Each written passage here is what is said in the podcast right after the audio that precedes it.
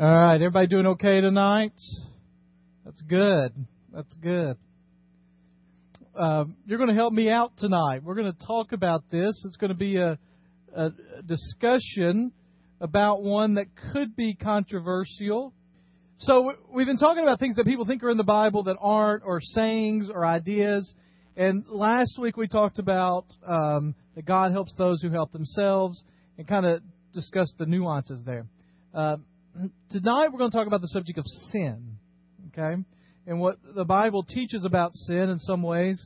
And uh, I, I told you a story the other day about, or in the early service on Sunday, I told a story about John Ortberg, who's one of my favorite authors, and uh, about being on Tic Tac. Well, in the, another book, he tells a story of one of their first purchases as a family.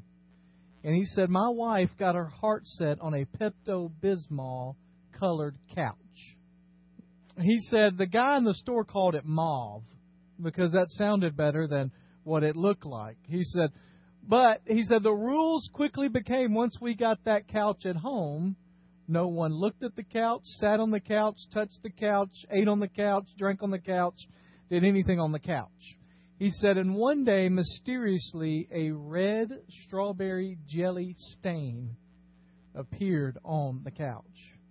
He said, My wife's goal was to figure out who was responsible for the stain and to punish them accordingly. So she lined up the three kids in front and one by one interrogated them. And uh, John Ortberg says, I knew none of them were going to confess because it was my peanut butter and jelly sandwich that had caused the issues. And he talked about it in the in the book. He talks about how that we all have things in our lives that we we do, the sins that are wrong. Here's a statement I want to talk about tonight, okay? And, I want to discuss it. And I'm going to I'll give you my ideas in a little bit. We'll talk about it, but let you kind of share some things too. Is the statement that simply is all sins are equal. All sins are equal. A sin is a sin is a sin. Okay? Explain that a little bit more. Yeah. So, so you would agree with that statement? Uh, is there a yeah? Is there a difference between a lie and a white lie? What's that? yeah. Consequences are different. Well, you went real deep, real quick there, Wayne. Okay. All sin separates you from God. I'm not giving answers. I'm just listening right now. I got some good ideas. Yeah. If you can't do that, what is? When do most people use this? well, I mean, parts, yeah, when they when they're trying to explain away things that are happening, huh? Yeah, they're trying to they're trying to make themselves feel all right.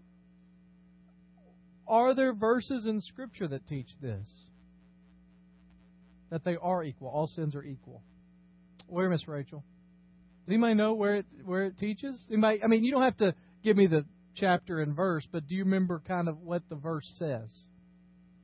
Yeah, there, there, I mean, there's definitely places where it talks about God hating sin. But there is also those places in the scripture where he says there are seven things that God hates. In Exodus, when they make the golden calf, he says that's a great sin. Jesus says that there's one sin that is unpardonable. Blasphemy the Holy Spirit, whatever you know, we unpack that at some other time. Um, when God is talking through uh, Ezekiel to Samaria, he says that their sins are more corrupt than anyone else's. John in First John says that there are sins that lead unto death and sins that do not lead unto death. And there he's not talking about physical death. That's in James. It's there. It is. It's there. You're right. What's that? James James chapter 2 says that when you have uh, James is talking there and he says you say if you love your neighbor you keep the law perfectly but if you show favoritism then you have broken the law and if you break any part of the law you break the entire law. It's fun to y'all, have y'all get mad at me when I haven't even told you what I think yet. Yeah, you know. I ain't told you what I think, but you, you know, getting fired up. I like it. Come on. All right, let's talk about it a little bit, all right? Here's my first point all sins are equal. Okay, James chapter 2 says that. It says that if you break one, you break them all. Now, here's the point you have to understand. When it comes to splintering our relationship with the Lord, all sins are equal. There's no sin that's greater or lesser when it comes to that. When you get to heaven, which, by the way, I, I don't believe that St. Peter is going to be sitting at the pearly gates checking off a list, but if that were to happen, he's not going to ask you what degree you sinned. Right? At the great judgment seat of God, when He is separating believers from unbelievers, it's not going to be a scale of sin versus non sin.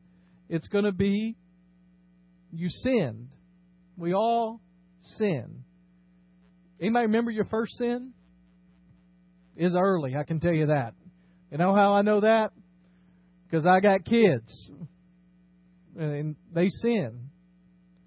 They they break they break rules. And it doesn't matter when you're a parent, you see your children in disobedience and you understand that they are at a place where they're not obeying. Now, we could talk also at some time about age of accountability and some of those kind of issues, but the point is there is a time in our lives when we know the right from wrong, we understand it, and we choose to disobey God and to walk away from Him.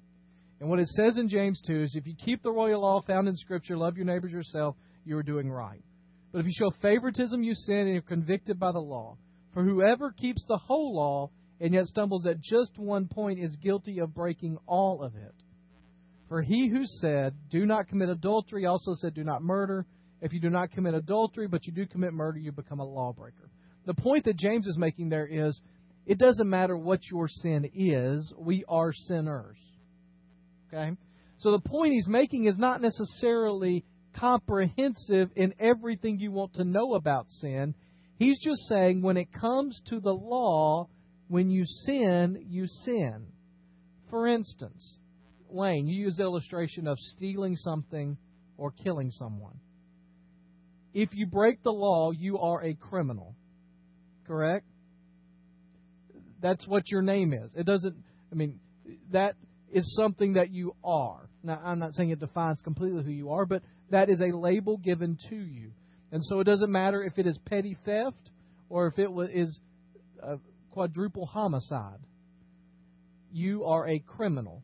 Now, we'll get to in a minute, that doesn't mean that people see what you did in the same light, but it does mean that we are on an even playing field of who we are. And so, theologically, they call this positional righteousness with God. All right? If you want to impress people at work tomorrow, you tell them you talked about positional righteousness with God. And positionally, when we sin, we're done. Okay? Outside of the grace and the mercy of Jesus Christ, who lived a sinless life and became sin for us. But the point is, one sin is equal to all sins. So it doesn't matter what sin it was that you first broke the law with. When you broke the law, you broke the law. Okay. It also is important to understand here that uh, even in our civil and justice society, people break the law all the time and don't get caught. Right? Yeah, we're we're we're coming back around, Mr. Gerald. I mean, we all of us in this room have probably at some point in our lives, or in the last day or week, broken some sort of civil law and not been caught. Speeding, um, younger generation looking at your phones while you drive. Um, there's civil things that we do. Not getting your tags, but I'm just, for instance, I got caught. That was the problem, right? But with God, there's no such thing. There's no such thing as breaking any part of the law and not getting caught. He is all knowing. And so, in that sense, it is true that all sins are equal. Okay? Here's the second point all sins are not equal. This is officially called talking out of both sides of your mouth. All right? Because when it comes to even in you say, well, in God's eyes. Well, even in God's eyes, there are spiritual consequences that are different based upon the sins that we commit. Now, positionally, we all sin, and when we sin, it doesn't matter what it is. But when we come into another realm, we see in Scripture that it does make a difference how God views our sin. Mostly for those of us that have already come into a relationship with the Lord. Okay? So once we come into a relationship with the Lord, our status with Him Him's changed. We become positionally righteous before God because of the shed blood of Jesus Christ. But then our sins take on a different tone as well. They're no longer condemning us to hell, but they are preventing us from a vibrant relationship with Him. And different sins, sins, different sins have different effects on our relationship with the Lord, our relationship with others, our relationship to the church, our relationship to our mission. Now, I want you to look at scriptures when we do that, and so we're going to look at scriptures. There are a couple of things. The next slide gives you ways that sins can be different. Consequences are not equal, and motives are not equal in sins. Wayne, like you said, it, it, consequences for a believer are not equal. Um, in Scripture, God holds to a higher standard those people that are devoted to following Him and have positions of leadership or have people that look upon them. Take your Bibles, turn to 2 Samuel chapter 12. If we get nothing else out of this whole series of discussions, what I want you to get is that our nation loves short, pithy sayings, but that it's hard to encapsulate the truth in those short sayings. So when people say, well, all sin is equal, yes and no, you have to explain that. 2 Samuel 12. Somebody tell me what's going on in 2 Samuel 12 while everybody's turning there. You need to look at the headings, you can do that. Yeah, Nathan's rebuking David for his sin. What was David's sin? Adultery and murder. Okay, the two big two big ones. You know, if I don't know that if we ranked sins in here, just let's all pretend that they all had varying degrees. These would be two towards the top of our list. In fact, um, some recent polls have shown that Americans still, by and large, believe in sin. They believe that that sin does exist by about 80 to 85 percent, which is a large number, and these two are still in the 70 to 80 to 90 percent range of people think these are major sins. Okay, other things have fallen down the list. Going to church, nobody think. I mean, about 10 percent of people think that's even a sin. Not going to church is a sin. Not giving money is, you know, I mean, some of those things that used to be traditional values have fallen down. These two are still at the top. So he's committed adultery, he's murdered uh, through proxy. And we get to chapter 12, and in chapter 12, um, verses 7 through 10, David is talking to him. And he tells him what the Lord says to him. Now, this is what the Lord says to David. Nathan said to David, You are the man. This is what the Lord, the God of Israel, says I anointed you king over Israel, and I delivered you from the hand of Saul. I gave your master's house to you, your master's wives into your arms. I gave you the house of Israel and Judah, and if all of this had been too little, I would have given you even more. Why did you despise the word of the Lord by doing what is evil in his eyes? You struck down Uriah the Hittite with the sword and took his wife to be your own. You killed him with the sword of the Ammonites. Now, therefore, the sword will never depart from your house because you despised me and took the wife of Uriah the Hittite to be your own. First of all, who does it say here David's major sin is against? It's against God. Not against, I mean, Uriah got killed. It's not against Uriah. Bathsheba got taken advantage of. It's not against Bathsheba. It's against the Lord. And what God is basically saying here is, David, you're in the public eye, and you ought to know better. I mean, look at all that I gave you, and yet you despised that and wanted to do your own thing. You should have known better it's as if God has created this relationship with us. He's provided this way for us, and we move into that relationship with Him. And then when we begin to boldly sin or do things we know better than to do, it's like we are spitting in the face of God, turning our backs on Him again after we've come into the relationship with Him. I try to think of a, a way to compare this in marriage. And, uh, you know, before Susan and I got married, we got married almost 13 years ago now. Before we got married, we hung out. I mean, even before we dated, we kind of hung out. We were friends. And we had lots of friends that hung out together. And there were, in that, where it was people that were of, of uh, different genders. And so I hung out with girls, you hung out with guys. And it wasn't a big deal. Here's the thing when we started dating, we got exclusive. And if I called Susan up and said, "Oh, by the way, tonight I think I'm going to go hang out with this girl. We're going to go to see a movie together." That wouldn't fly, right? Now, before we were dating, there. Oh, okay, we all have y'all have a good time. But once we're dating, that doesn't fly. Okay. Once we're married, that really doesn't fly. Okay. Um, we're both going to pay our separate ways. It doesn't matter, right? Well, God is kind of saying to David, David, I gave you everything. And if that wasn't enough, I would have given you more. And you despise that. Once we come into a relationship with the Lord, our sin shouldn't feel less serious to us. It ought to feel more serious to us once we have entered into a relationship with God, our sins be a more difficult subject for us to think about. I don't mean that we put it away. I just mean that it ought to affect us more. There are a lot of Christians that say, well, I'm forgiven for all of that, and that's true. But it is Paul that says, does that mean that we keep on sinning? Do I sin more so that the grace should abound more? And this is one of those places that it's good for Southern Baptist churches. They don't they don't translate Paul what he says because Paul almost uses words that would not be kosher or good in most churches.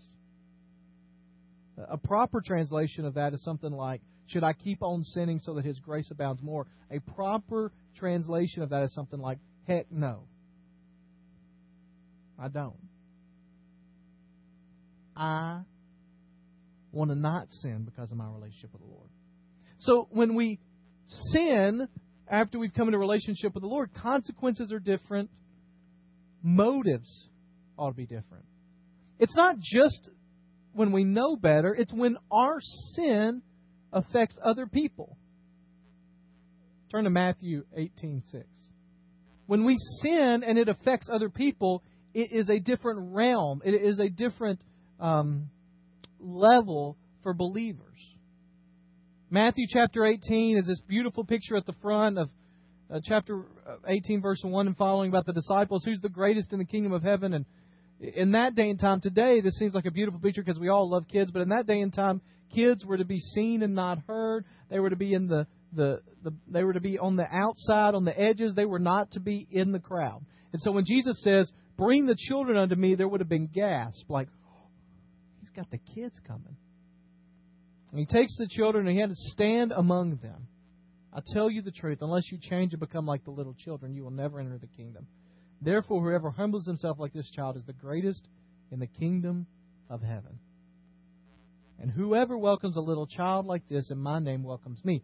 But if anyone causes one of these little ones who believe in me to sin, it would be better for him to have a large millstone hung around his neck and be drowned into the depths of the sea. Now, let's clarify for a minute. Who's speaking here? Jesus. So this isn't one of those statements that we can kind of, not that you can gloss over anything in Scripture, but this is Jesus, right? And he's talking to whom? To whom is he talking? To his disciples. So he's not talking to the Pharisees. He's not talking to people that aren't believers in him. Now, it is different here than where we are on this side of the cross and the resurrection. But he's talking to believe, people that are followers of him. And he says, if your sin, or if you cause one of these little ones to sin, it would be better for a millstone to be tied around their neck and thrown into the open sea. I don't know that I've ever had much experience with a millstone. Anybody here ever had much experience? Here's what I know. Danny has. You can help me, Danny. Yeah. It's not small, is it? It's not a necklace. What I know is I don't want a millstone tied around my neck and to be thrown into the sea. Right? What's that? Yeah. I don't think he's talking about the coffee here, though. But the point of this is we ought to do what we can in life to not be a part of our sin causing others to fall. Okay? Now, Paul talks about that in 1 Corinthians 8. Turn over there. 1 Corinthians 8. It's always good when the pastor can find the scripture, isn't it? All right, Paul's talking about in 1 Corinthians 8. What's he talking about here? Food sacrificed to idols. There are some people that said, Paul, don't we have freedom? We can do whatever we want to do. Paul and Paul says, absolutely, do whatever you want to do. So we can eat meat sacrificed to idols, absolutely.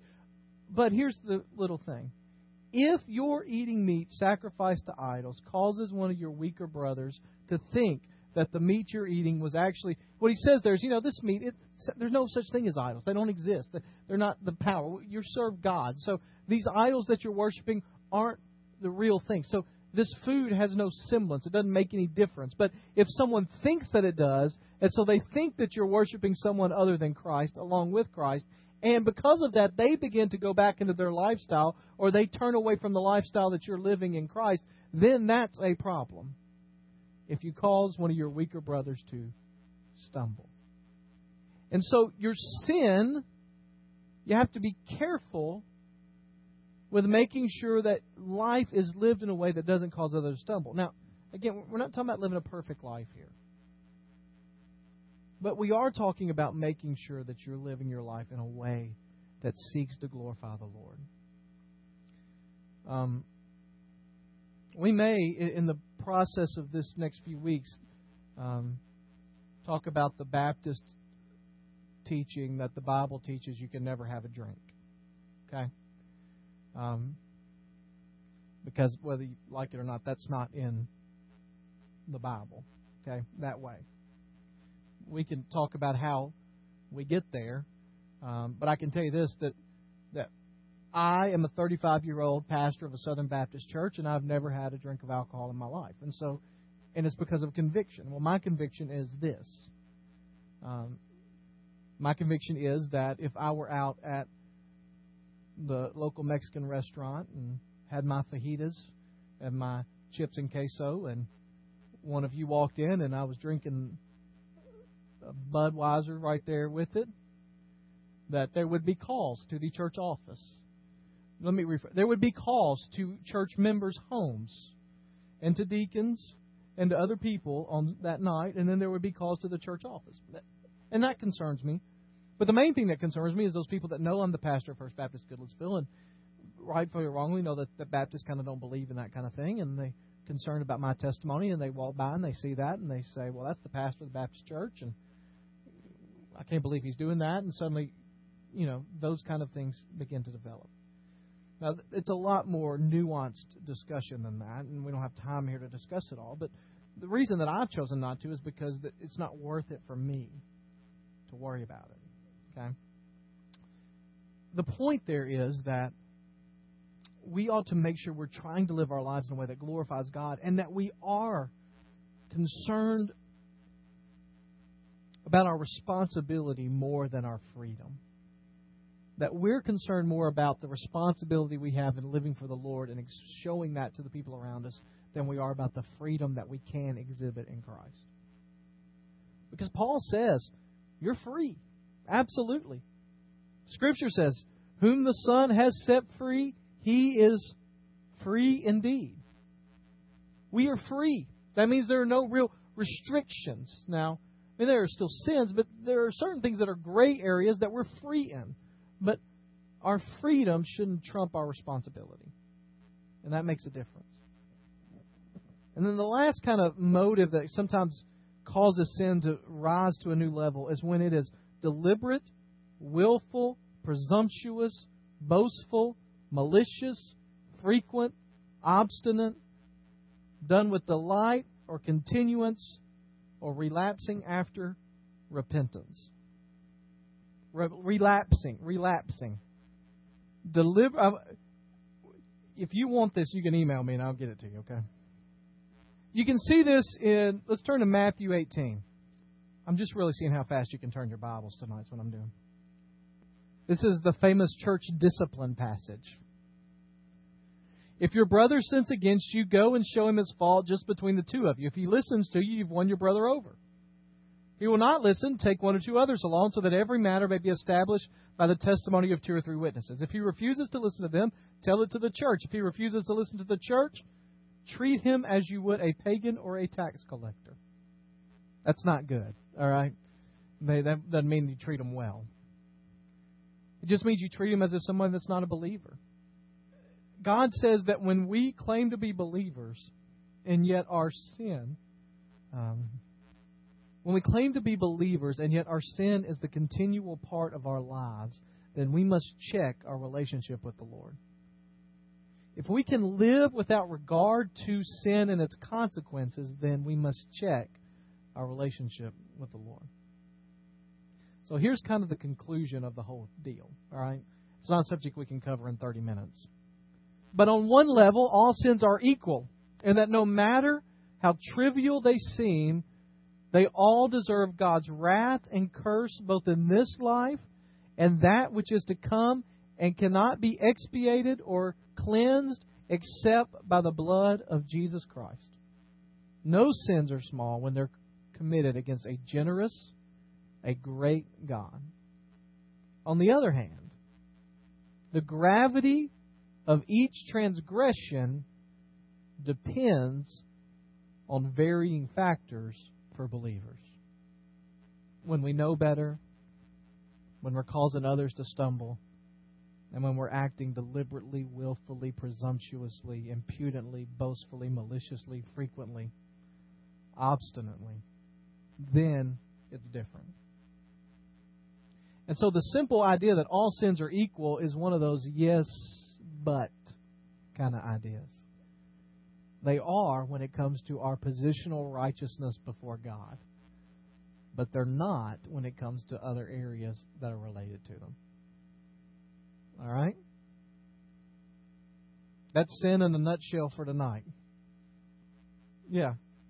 Yeah, you know, it is amazing how much more I understand as a parent than I did before I was a parent about God's love and wrath and I'm not a very wrathful guy, but understanding the importance of discipline and heart being broken. You, you know, you get that sense in that David passage that God's heart's broken, and how that that happens in a parent's life as well. So, yeah, but if you read in the Psalms and some of his uh, in some of the Psalms that related to this incident, Brenda Brenda says. So it, it's a little concerning that David doesn't even seem to think about the sin at all until Nathan brings it up. But if you read, like in Psalm 51, he talks about some things. And then there are a couple other Psalms, and I can't call them to mind, but there's one in particular where he says, And for that year my bones withered within me. And this idea was while everybody else thought he was okay, that internally it was tearing him up. Well, here's what I would say.